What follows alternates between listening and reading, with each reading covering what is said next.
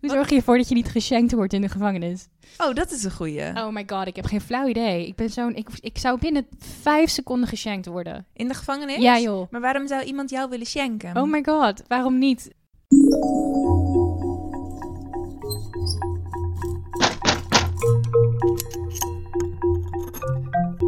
Al sla je me dood.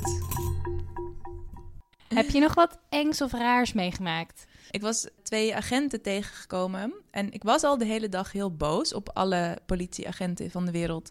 Omdat ik had weer allemaal verhalen gehoord van mensen die ik ken die dan aangifte hadden gedaan waar dan niks mee gebeurt, weet je wel. Dus toen verbaasde me niet, maar toch was ik er boos over. En toen fietste ik door het park en in het donker, 's avonds. En toen zag ik twee agenten die me tegemoet fietsten. En ik was daar dus al zo over aan het nadenken. En toen zag ik dat die agenten zo met hun fiets op het gras gingen fietsen. En dat vind ik nou sowieso heel erg stom, want, want je moet een voorbeeldfunctie heb je als, als agent. Dus toen dacht ik, nou, ik vind dit niet goed.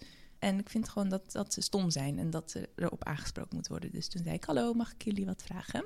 Nou, dat mocht. Toen vroeg ik, hoe komt het dat jullie op het gras mogen fietsen en ik niet? Toen gingen ze een soort stoer doen. Zo, ja, dat is een uitzondering op de APV of zoiets. Ik weet niet wat, wat dat precies betekent. Maar Maar zo meteen even googelen. volgens mij algemene plaatselijke verordening. Oh ja. Maar nou, ik weet niet wat dat precies inhoudt. In ieder geval, toen, zei, toen dacht ik, ja, doei. Dus toen zei ik, ja, maar volgens mij, er was niet echt iets aan de hand nu of zo. Het was niet nodig dat jullie nu op het gras gingen fietsen. Want ze hadden gewoon hun afslag gemist. Dat zeiden ze ook zel- zelf daarna nog. En dat vonden ze zeker leuk om te horen. Nee, toen keken ze heel boos naar mij al. En toen zei ik, oh, of was misschien de reden dat jullie op het gras gingen fietsen... dat jullie aan de machtskant van een patriarchaal systeem zitten... en dat eigenlijk ook best wel lekker is. en toen, dat had ik natuurlijk, ik zei dat per ongeluk. Ik had het niet echt bedacht. Dus toen dacht ik ook, oh kut, misschien krijg ik nu een bekeuring. Toen keken ze heel boos en toen zeiden ze nog steeds dat het een, een uitzondering op de APV was. Dus toen zei ik, oké, ik denk dat ik het antwoord wel weet. Ehm, fijne avond, doei. En toen ben ik heel hard weggefietst. Maar ik, was, ik had ook geen achterlicht. Dus toen ik wegfietste, dacht ik, oh, nu gaan ze echt achter me aankomen en me een bekeuring geven. Maar dat deden ze niet. Oh. Dus dat viel me alles mee. Ja. Ik Ja. vind het een, eh, een slow clap waard. Bedankt. Nou, en ik dacht, eigenlijk ook met zo'n gezicht, dat kan je natuurlijk niet zien, want het is een podcast, maar zo'n soort van eh, goedkeurend eh, gezicht. goedkeurend knikje zie ik erbij. Sylvia knikt goedkeurend. Nou, ik vond zelf, het vond ik het wel een heel klein beetje zielig, want ze waren ook echt, waren van die jongetjes. En Maar die, soms moeten die ook gewoon eventjes. ja, want op zich is op het worden. gras fietsen natuurlijk niet heel erg. Nou, maar ik weet in welk park dat was. En Ja. daar zijn ze dus echt de hele zomer bezig geweest met het herplanten van het gras. Hè? Ja, Het was dat is echt een zielig voor de modderpoel mensen daar. die het gras geplant hebben. Ja, dus Ja. op zich mag je daar ook een beetje respect voor hebben. Dit is wel een hele mooie segue naar het verhaal Oh, voor vertel. vandaag. Want Ja. het gaat ook over weer een soort van juridische dwaling. Ja, Net dat- zoals dat politieagenten niet zomaar over het gras mogen rijden. ja, moeten ze ook beter opletten wat ze doen. Precies. Ja. Dus here we go.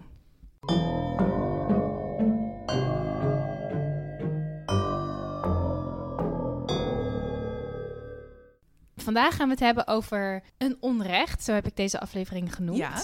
Omdat het lekker dramatisch klinkt. En het En gaat het is ook echt een onrecht, over toch? de zaak, de moord op Marilyn Green en Jerry Hillard. Het was een superhete augustusnacht in 1982 in Chicago. We zijn weer terug bij onze creepy liefde, the United States of America. 18-jarige Marilyn Green en haar verloofde, de 19-jarige Jerry Hillard, die waren zich aan het afkoelen. En dat deden ze door s'nachts lekker te zwemmen in een openbaar zwembad in het park. In Washington Park was het. Het zwembad was eigenlijk natuurlijk gesloten s'nachts. Maar het was zo warm dat ze, ik denk dat ze over een hekje zijn geklommen of ergens een ingang gevonden hadden. En ze waren niet de enige, want er waren nog een handjevol mensen die dat ook hadden gedaan. Die ook s'nachts lekker gingen zwemmen om af te koelen. En eh, nadat ze binnen waren gesneakt, zaten ze op de tribunes die zo rondom dat zwembad zitten. Rond een uur of één s'nachts komt er een man met een pistool het zwembad in. En hij gaat eerst naar een jongen toe. Die jongen die heette Henry Williams. Die was zich net aan het afdrogen. En die eiste geld van die jongen. Die jongen had maar 2 dollar bij zich. En ehm, die man met de pistool die nam dat geld aan en die liep door.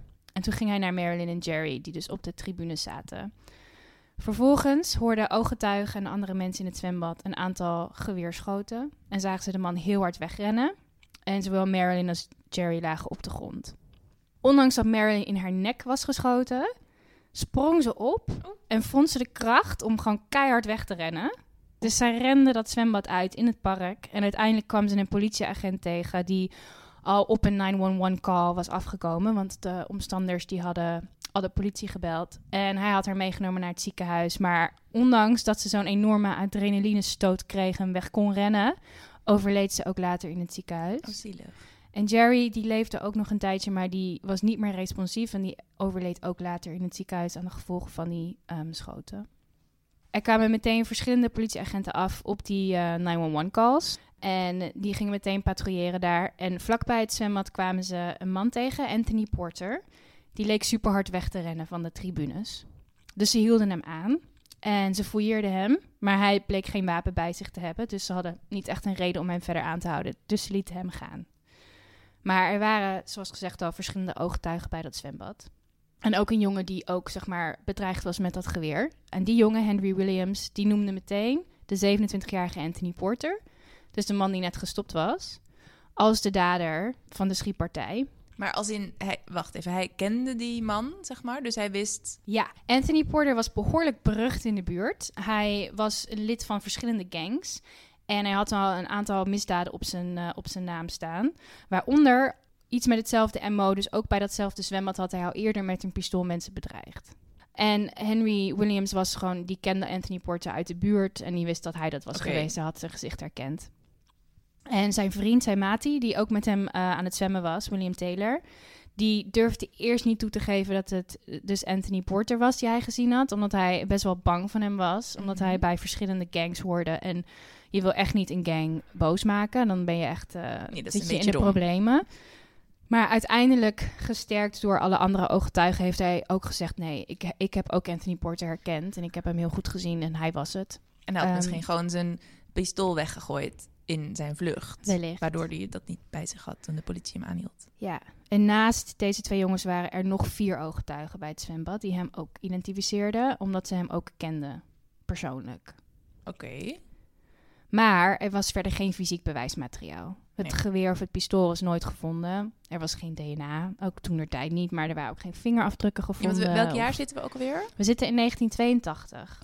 Ehm, maar er was verder geen enkel fysiek bewijs. En ooggetuigen zijn niet super betrouwbaar. En dat Mhm. wordt indirect bewijs genoemd. En op zich kan je wel iemand veroordelen voor heel sterk indirect bewijs. Maar fysiek bewijs is natuurlijk altijd beter. Als je het wapen vindt met een vingerafdruk. Of als je eh, DNA vindt.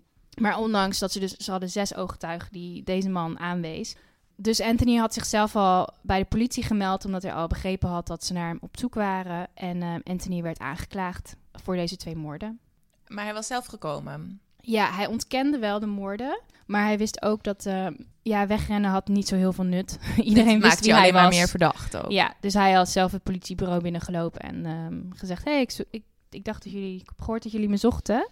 Maar hij heeft wel ontkend dat hij deze moorden gepleegd heeft. Hmm, dit kan nog steeds alles betekenen. Want het is natuurlijk ook heel slim als je het wel gedaan hebt om juist dit te doen. Ja, Hmm. Wellicht, ja. Tijdens de rechtszaak waarin Anthony dus ontkende, had hij zelf twee mensen die een alibi voor hem hadden. Zijn Matty Kenneth, heette deze man, die beweerde dat ze de hele nacht samen geweest waren.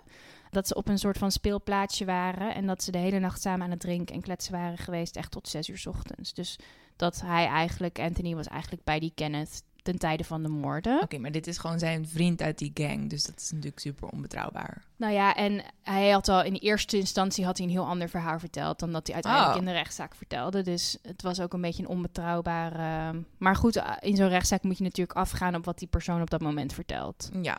En ook Anthony's schoonzus, die had ook gezegd dat hij, zij had hem inderdaad met Kenneth samen op dat speelplaatsje gezien ten tijde van de moord. Dus zij had, was ook wel een sterke alibi. En dit was allemaal dus midden in de nacht. Dus best veel mensen waren wakker. in ieder Ja. geval. Ja, nou, het was dus super heet. Dus ik Oh denk ja. dat heel veel Ja, mensen gewoon buiten nog verkoeling aan het zoeken waren. Mhm. En, ehm, maar goed, in september eh, 1983, dus een klein jaar later, bevond een jury An- Anthony schuldig aan de moorden op Marilyn Green en Jerry Hillard. Zo- nog steeds zonder bewijs eigenlijk. Dus. Ja, op alleen die basis van die ooggetuigen. En na zo'n juryoordeel mag de jury zeggen of ze willen dat de doodstraf op de tafel ligt of niet. Dus daar kan de jury ook nog over stemmen. Maar uiteindelijk een rechter bepaalt de lengte van de straf of de mate van de straf. En aangezien Anthony een behoorlijk lang strafblad had, waaronder al een keer ook weer iemand beroofd had met een pistool. En hij had ook schijnbaar een keer iemand neergeschoten die het overleefd had. Vond de rechter dat Anthony zo'n gevaar was dat hij hem de doodstraf had opgelegd. Zonder bewijs. Ja, nou, ik vind, ik vind heel veel over de doodstraf en vooral hoe snel en hoe makkelijk dit Vooral eh, dat het uitgedeeld kan- wordt. Ja, zonder dat er echt goed bewijs is, zou dat eigenlijk niet moeten kunnen, toch? Nee, ik, ja, Of überhaupt niet, maar... ik vind ook zonder dat je echt gewoon DNA hebt op het lichaam, op een wapen, echt gewoon, je komt er niet meer onderuit. Ja, het is altijd gewoon een kans dat iemand het niet heeft gedaan. Vooral als hij het zelf ook niet Vooral toegeeft. als mensen het niet toegeven. En daarbij, ik vind ook niet dat de doodstraf een passende straf is. Ik vind Nee, voor wat dan ook niet. voor wat dan ook. Ja. niet. Ik kan me niet, ik kan me ook wel verplaatsen in familieleden van een slachtoffer die dat heel graag zouden willen. Maar dan nog, dit Maar is gewoon Ik vind heel dat onmenselijk. het recht moet daarboven staan. Klopt. Nu, naderhand bleek ook na deze rechtszaak dat naast het feit dat er geen fysiek bewijs was, was ook de jury niet helemaal onpartijdig. Want wat later naar boven kwam, was dat een van de juryleden bij dezelfde kerkgemeenschap behoorde als de moeder van het slachtoffer van Marilyn Green. Het jurylid beweerde dat zij niet wist dat het slachtoffer de dochter was van die moeder. En dat ze ook die moeder niet zo goed kende. Nou, sorry, maar ik weet een en ander over kerkgemeenschappen. Daar wordt de hele tijd voor gebeden voor die vrouw natuurlijk. Dus dat weet je heus wel. Ja, het lijkt mij ook sterk. Het zou kunnen eventueel... Het is inderdaad wel grond, zou ik zeggen, voor een, een eh, ja, dat er niet appeal. in die. Want is dat eigenlijk iets dat je in de, dat er nog soort regels zijn wanneer je in zo'n jury mag zitten? Ja, eigenlijk wel. Dus je mag inderdaad het slachtoffer of de dader niet kennen. En er zijn een aantal anderen. Je mag zelf ook geen, misdrijf, nog geen slachtoffer zijn geweest van een misdrijf... of zelf een misdrijf gepleegd hebben. Maar goed, hierdoor, door al deze factoren, waren een aantal actiegroepen, en vooral actiegroepen die tegen de doodstraf zijn, die Anthony's zaak echt op zich namen mhm. en eh, vonden dat hij gewoon geen eerlijke rechtszaak had gekregen. En als je veroordeeld bent, heb je altijd nog recht op een aantal appeals. Dus eh, eh, je mag altijd, hoe noem je dat in Nederlands? In hoger beroep? In hoger beroep. Dus Anthony heeft al die tijd geprobeerd om in hoger beroep te gaan. Maar ja, in Chicago, in de staat van Illinois, zijn ze nogal graag trigger happy met hun doodstraf. Dus oh, is ehm, in 19 98 stond Anthony's executie gewoon, heeft al een datum en hij zou dat jaar... Maar hij heeft dus wel al die tijd in de gevangenis gezeten ook. Al die tijd. Sinds 1983. Ja. Dat is, dat is super lang. Dat is super lang. En omdat zijn executie dichterbij komt, krijgt hij nog één laatste appeal. En zijn advocaat, hij kreeg een nieuw advocaat en die gooide het op een andere boeg. Die kende Anthony een beetje van praten met hem. En zij dacht, ja, die man is gewoon niet helemaal... Die, die snapt dit gewoon niet. Die snapt gewoon niet hoe de rechtszaak Hij heeft gewoon niet zo'n werkt. hoog IQ. Hij heeft gewoon niet zo'n hoog IQ. Dus ze liet zijn IQ testen en dat bleek ook erg laag te zijn. Hij had 51 punten behaald. En om even aan te geven hoe laag dat is, 70 is de ondergrens van normaal. Dus als je 70 hebt dan, en, en dus onder 70 ben je echt wel, ja, hoe noem je dat een beetje? Mm, langzaam van begrip. En, maar je kan natuurlijk nog, als je heel slim bent, dan kun je ook zorgen dat je 50 krijgt. Ja, absoluut. Je kan ook gewoon een IQ-test faken en Ja. een hele slechte... Maar goed, deze advocaat die beweerde dus dat omdat hij zo'n laag IQ heeft... was hij gewoon niet competent genoeg om zijn rechtszaak te doorstaan. Hij snapte gewoon niet wat de gevolgen waren van... van en, en hoe alles in elkaar zat. Hij kon die conversaties niet volgen. Deze techniek die werkte, want Anthony's executiedatum werd weer verschoven. En Anthony die kroop weer door zeg maar, het oog van de naald. Want waarom duurt het zo lang eigenlijk? Waarom duurt het 15 jaar of wat is het? Dus, dus hij is veroordeeld voor, en hij krijgt de doodstraf. En dan, oké, ik snap dat je in hoger beroep kan gaan en zo, maar hoezo duurt het 15 jaar voordat dan de daadwerkelijke datum van die executie pas is? Nou, zoals ik het begrijp, is dat inderdaad omdat je dus de hele tijd in hoger beroep kan gaan. En je kan naar verschillende rechtbanken. Dus je kan eerst in hoger beroep gaan in de stad van Chicago. En als die dat Mhm. afwijst, dan kan je in hoger beroep gaan naar de staat. En dan Oh, kan ja. je naar op federaal niveau. Dus je kan heel veel stappen onderlopen om toch nog. ehm, Ja, en dat duurt gewoon allemaal heel lang. dat duurt heel lang. Heel veel verschillende rechters eh, kijken naar de zaak. Vaak krijg je ook nog de tijd als een nieuw advocaat zijnde bijvoorbeeld om oude rechtszaak te doorspitten of om nieuw bewijsmateriaal te zoeken. Dus ja, je kan op zich is dat wel fijn dat als je de doodstraf krijgt dat je niet de volgende dag eh, op die stoel zit eh, of die naald in je arm krijgt. Dus dat is ergens wel goed. Dus uiteindelijk ben je uit je appeals, dan heb je geen, geen kans meer. En dan, dan komt je executiedatum, zeg maar, op de planning te staan. Ja, dus het is ook gek dat heel veel rechters hier naar gekeken hebben en niemand dacht, hm, dit is wel een beetje weinig bewijs. ja. Ja, oké, Ehm, maar nu was er dus die IQ-test. Ja, dus zijn executie die werd verschoven naar een latere datum, een, een zeg maar onbepaalde datum. fijn voor Anthony Porter, want hij wist dat hij in ieder geval Maar hij zit nog steeds niet- in de gevangenis, terwijl hij het misschien niet gedaan heeft. Ja. Maar goed, zoals ik al zei, heel veel actiegroepen die tegen de doodstraf zijn en die tegen dit soort rechterlijke dwalingen zijn, eh, die namen het heel erg voor hem op. En waaronder een universiteit, die heette de Northwestern University. Dat is volgens mij een vrij prestigieuze universiteit. Hij had een eigen Innocence Project waar journalistiek studenten aan mee konden werken. En onder leiding van professor David Protes gingen zij Anthony Porter's zaak onder de loep nemen. Met het idee dat hij onschuldig is, natuurlijk. Want je doet niet mee aan een Innocence Project als je niet denkt dat iemand onschuldig is. Ze gingen eigenlijk op zoek naar bewijs dat, waaruit bleek dat Anthony het niet gedaan had. En dat deden ze op eigenlijk vrij questionable manieren. De eerste was dat ze uit de zes ooggetuigen maar één iemand eigenlijk interviewde daarvan. Zeg maar herinterviewde. De ooggetuigen die hem hadden herkend. De ooggetuigen waarop zeg maar het bewijs waarop Mhm. Anthony was veroordeeld. Dan moet ik er wel bij zeggen, niet iedereen leefde meer.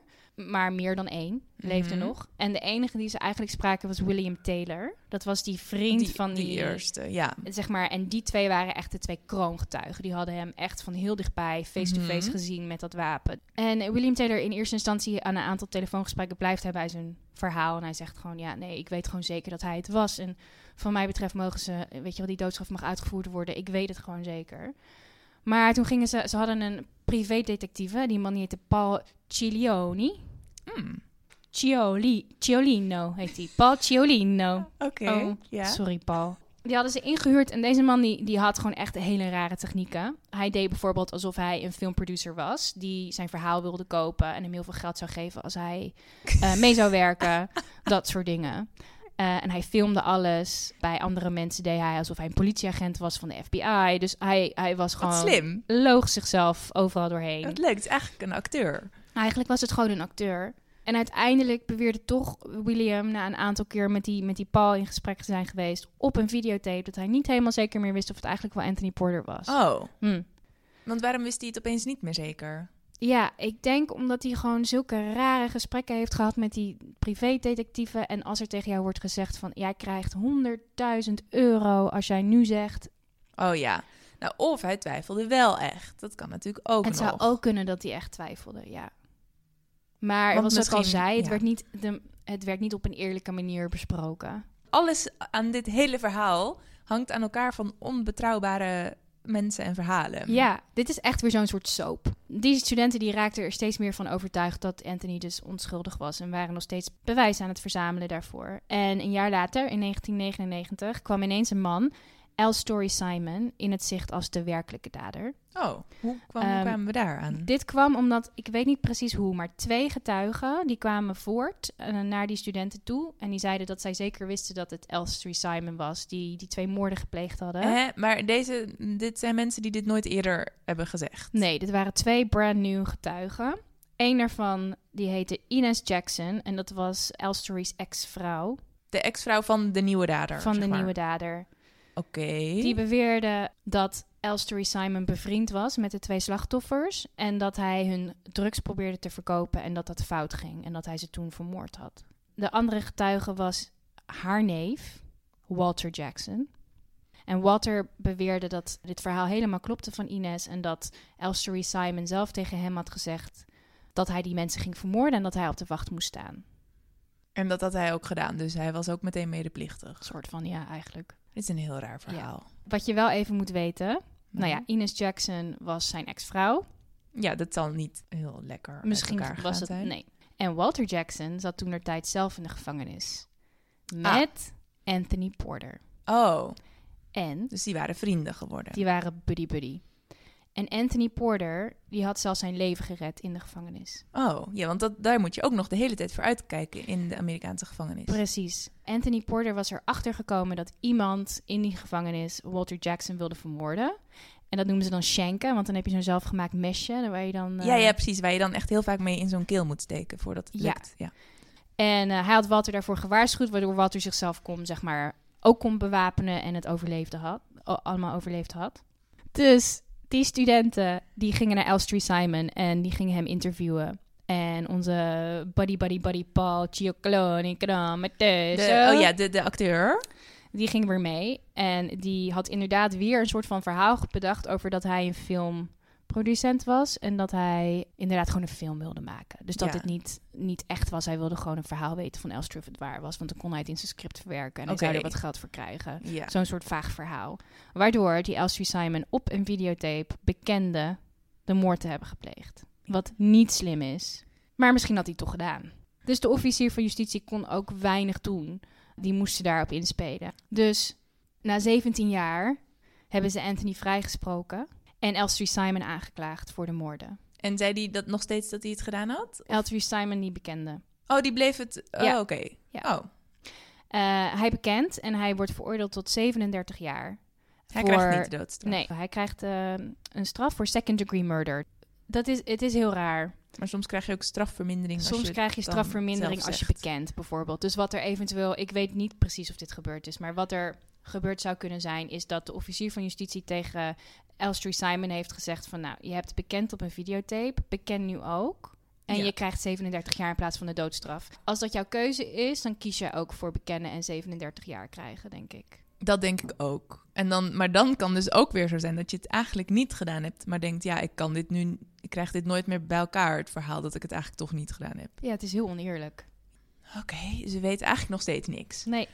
Maar goed, Anthony Porter, die is vrij. Ja. En Elstree Simon zit in de gevangenis. In dat is het ja. verhaal, het einde van het verhaal. Oh. Zou je denken. Maar dat is het niet. Wat nu weer? Nadat Elstree Simon 15 jaar in de gevangenis zit, wordt Ines Jackson, zijn ex-vrouw die hem als eerste beschuldigde, Mhm. terminaal ziek. En op haar sterfbed wil ze toch het een en ander rechtzetten. En maakt ze een video waarin zij toegeeft gelogen te hebben Oh nee. over Elstree Simons betrokkenheid bij de moorden. En ze had gelogen omdat het zo'n nare scheiding was geweest dat Mhm. ze hem gewoon een mes in de rug wilde Ja. steken. Ze vertelde ook dat de professor van Northwestern University, David Protes, haar heel veel geld had beloofd als zij hem zou beschuldigen en ehm, daarbij zou blijven. En vlak nadat Ines Jackson deze verklaring heeft gegeven, Mhm. trok ook haar neefje Walter zijn beschuldigingen in. En hij zei dat hij eigenlijk alleen maar mee had gewerkt om twee redenen. Uit loyaliteit voor zijn prison buddy, Anthony Mhm. Porter. En twee, omdat Protest hem ook heel veel geld had beloofd. En had Wat? beloofd dat als hij mee zou werken, dan zou hij ervoor zorgen dat hij ook vrij kwam. En had hij dat ook gedaan? Nee. Oh Hierna trok Elstree Simon, want hij had bekend. Mhm. Hij trok ook zijn bekentenis officieel in. Nou ja, dit komt Maar hij allemaal dus naar 15 buiten. jaar al in de gevangenis gezeten. Hij heeft 15 jaar in de gevangenis gezeten voor iets wat hij bekend heeft, wat hij nu zegt dat hij niet gedaan heeft. Dit is ook toch ook heel raar? Hij zat alleen maar in die gevangenis omdat die twee mensen dus een verklaring hadden gegeven. Ja, maar hij heeft ook zelf toegegeven. En daardoor zelf toegegeven had, ja. Dat, maar als je het echt niet gedaan hebt, hoezo ga je het dan toegeven? ja. Nou, dat is, dat is iets wat je niet kan begrijpen als zeg maar nu hier zittende. Maar wat heel veel mensen doen. Heel veel mensen die geven valse verklaringen onder ontzettende druk Oh ja, van politie of van andere mensen. nou, Dit komt heel niet. vaak voor. Ja. Dat mensen toch... En, inderdaad, als je voor de keuze staat... Zo van, nou, wij gaan jou toch aanklagen hiervoor. En wij gaan jou de doodstraf geven. Of je bekent nu en je krijgt 37 jaar... en misschien met goed gedrag wordt het 30. Hij trok het in. En de officier van justitie, again, kan niet anders. Die zet een nieuw onderzoek in. Dat duurde een jaar. En in 2014 trok ze de veroordeling tegen, tegen Elstree Simon toch in. En dit is nadat hij 17 jaar in de gevangenis Oh heeft gezeten. Ondertussen die David Protest en de Northwestern University en Ja, een die hele moeten ook aangeklaagd. Die staan niet in een goed licht. En het is natuurlijk mega onethisch wat hij allemaal gedaan Ja. heeft. Ehm, het blijkt dat die David Protest een enorme tegenstander van de doodstraf was en eigenlijk alleen maar geïnteresseerd was in een heel groot verhaal waar één, hij was een beetje de narcist, dus hij wilde ook een beetje bekend worden. Mhm. En twee, hij wilde gewoon dat de doodstraf. Hij, wil, hij was gewoon tegen de doodstraf en hij wilde een einde aan de doodstraf maken. En door deze zaak van Anthony Porter was dat gebeurd. Omdat er zo'n enorme rechterlijke dwaling was geweest. En het bleek dat iemand die op, de, die op, row zat het uiteindelijk niet gedaan had en iemand anders had het gedaan.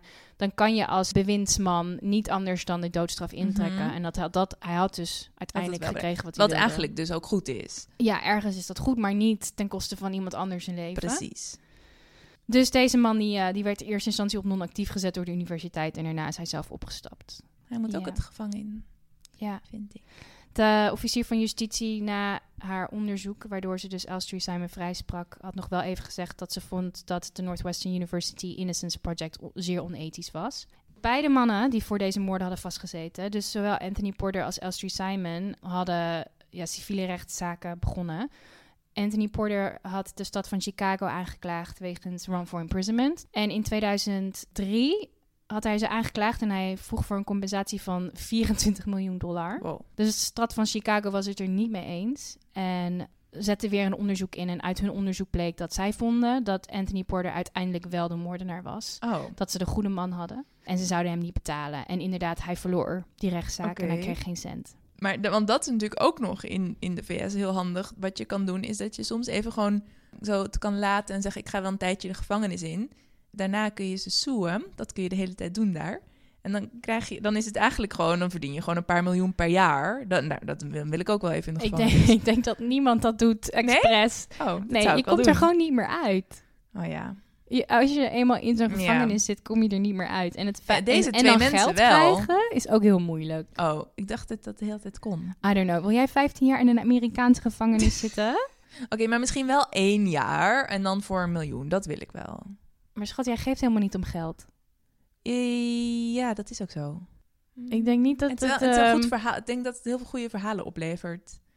dat je een beetje beroemd wordt door... Precies, dat ik heel veel street credit ook krijg. Nee, ja, gewoon dat ik dan heel, heel slimme dingen leer in de Oké, gevangenis. ik ga jou eventjes een paar documentaires geven over het leven in de gevangenis ehm, Oké. in de VS. En dan praten we hier volgende week over verder. Ik heb wel Orange is the New Black gezien, maar dat is zeker niet representatief. Nee, ik denk het niet. Oh, Elstree Simon die klaagde natuurlijk de Northwestern University Ook. Innocence Project aan. Eh, hij had gezegd dat zij zijn burgerrechten hadden overschreden Mhm. en dat ze tegen hem gelogen hadden, inderdaad, eh, door zich voor te doen als iemand anders, een videotape te maken, het aan de media uit te lekken zonder zijn weten van alles. En deze zaak die won hij in 2018.